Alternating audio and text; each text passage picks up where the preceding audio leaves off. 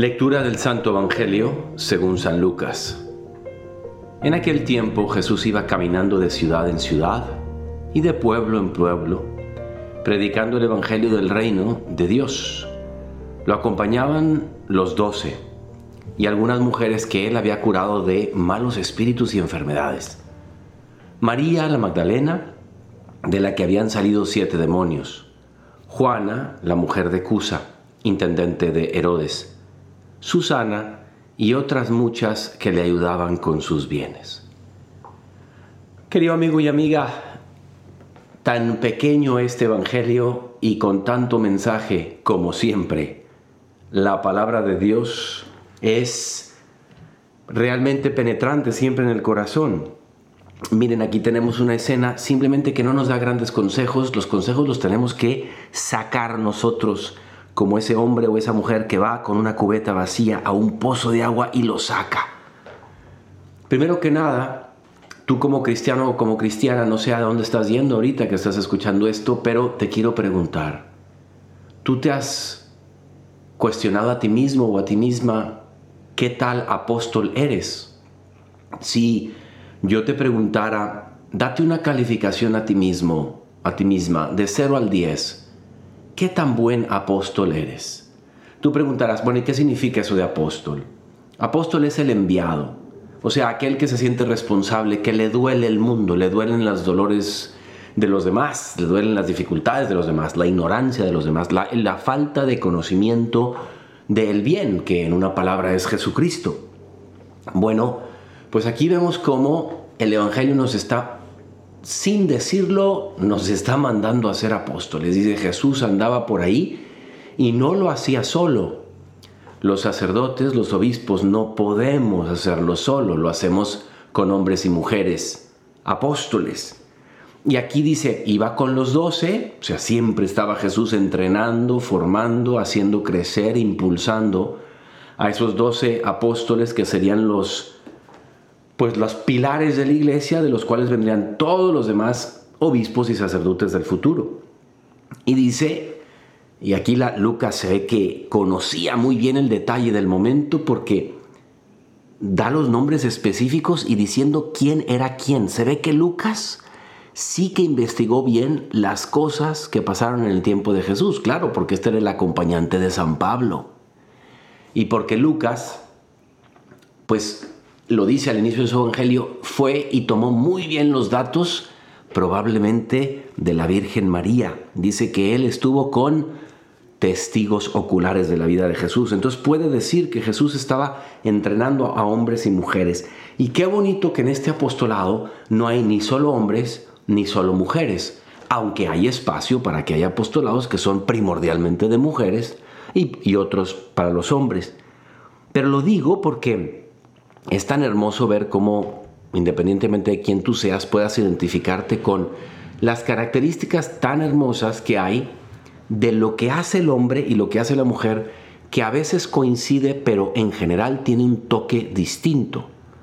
En general sabemos que el hombre es alguien que sobre todo hace dos cosas. Él protege y provee y tiene las características para proteger y para proveer, para ser un varón de trabajo arduo, sin cansarse. La mujer también es incansable, pero ella endulza, genera vida y dinamiza. La mujer trae un toque especial a los lugares, trae un toque especial a los ambientes. A ver, de lo que tú has escuchado, ¿con qué te identificas? ¿En qué sentido tú eres una cosa o la otra? ¿En qué sentido tú eres apóstol? Hoy por hoy y en, la, en los siguientes días adelante, no sé, los siguientes 8 o 10 días, ¿cómo, de qué manera y con qué talento, con qué don vas a tú apoyar a Jesucristo como estos hombres y mujeres en tu apostolado? Bueno, quiero darte un consejo porque tú pudieras, es posible, que te preguntes, yo no sé qué don tengo, cuál es la técnica, cuál es el método para descubrir el don que yo tengo. Y yo te diría que es muy intuitivo, no hay así como o pudiera alguien inventarse unos pasos, pero es intuitivo. ¿Cómo descubro mi don? Pon mucha atención en cómo probablemente hay algo que tú hagas con mucha facilidad. Por ejemplo, si tú eres de las personas que llega a una reunión, se pone a conversar y todos callan para escucharte, tú probablemente tienes el don de la comunicación. O si tú en una fiesta o ambiente social llegas y tienes, sueles mirar a la persona que nadie le está haciendo caso y naturalmente, sin descubrirlo tú, gravitas hacia esa persona y dices, hola, ¿cómo estás? Eh, te invito a alguien o mucho gusto, te presentas, probablemente tienes el don de la hospitalidad. O si eres alguien que alguien cuenta una dificultad, una problemática y rápidamente se te vienen modos, ideas de apoyarla, de consolarla y de darle algunos pasos de consejo, pues a lo mejor tienes el don de consejo. Entonces, yo lo que diría es, fíjate bien en aquello, paso número uno si quieres, aquello para lo que eres bueno. Pero esto a lo mejor no lo detectas de buenas a primeras, sino que tienes que ponerte a pensar, a ver, ¿qué me dice la gente? ¿O qué noto que la gente me hace caso cuando yo me pongo en esta, en acción en este campo?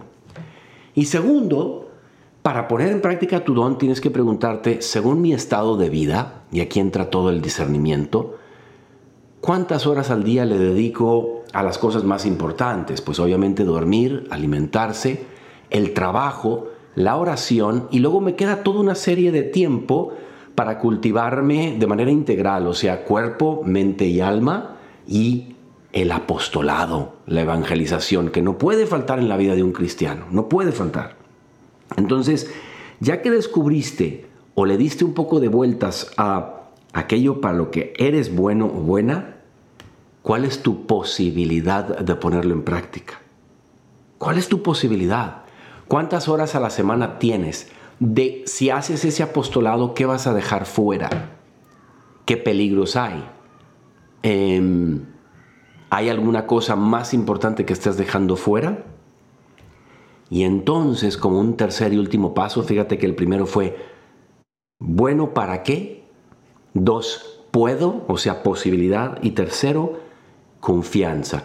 Ya una vez que tú dices, yo siento que estoy siendo llamado a explotar mis talentos, a entregar mis talentos a la gente de esta manera, mi consejo es confía en dos cosas. Uno es en tu percepción. Si tú no identificaste otras cosas para las que eres bueno como la primera, y, y la que estás pensando es la primera, confía en ti. Ese es tu don. Y dos, confía en la providencia, de que la providencia, o sea, Dios, su mano providente, te va a poner en circunstancias, aunque también hay que ir a buscarlas con hambre y sed, circunstancias en donde este don va a ser puesto en manos de otros. Y luego ya no te doy más instrucciones porque la vida es un ir y venir del Espíritu Santo que sopla por donde quiere y no sabes de dónde viene ni a dónde va, pero te te, plantea este Evangelio la gran pregunta de cómo soy apóstol y con qué dones. Y hoy te invito a ti, amigo y amiga, a descubrirlos, saber para qué eres bueno, confiar y ponerlos en práctica. Yo soy el Padre Jorge Obregón y a mí me encuentras en Instagram en J Obregón G. Que Dios te bendiga muchísimo y comparte este podcast de ¿Qué haría Jesús con alguien a quien le pueda servir. Dios te bendiga.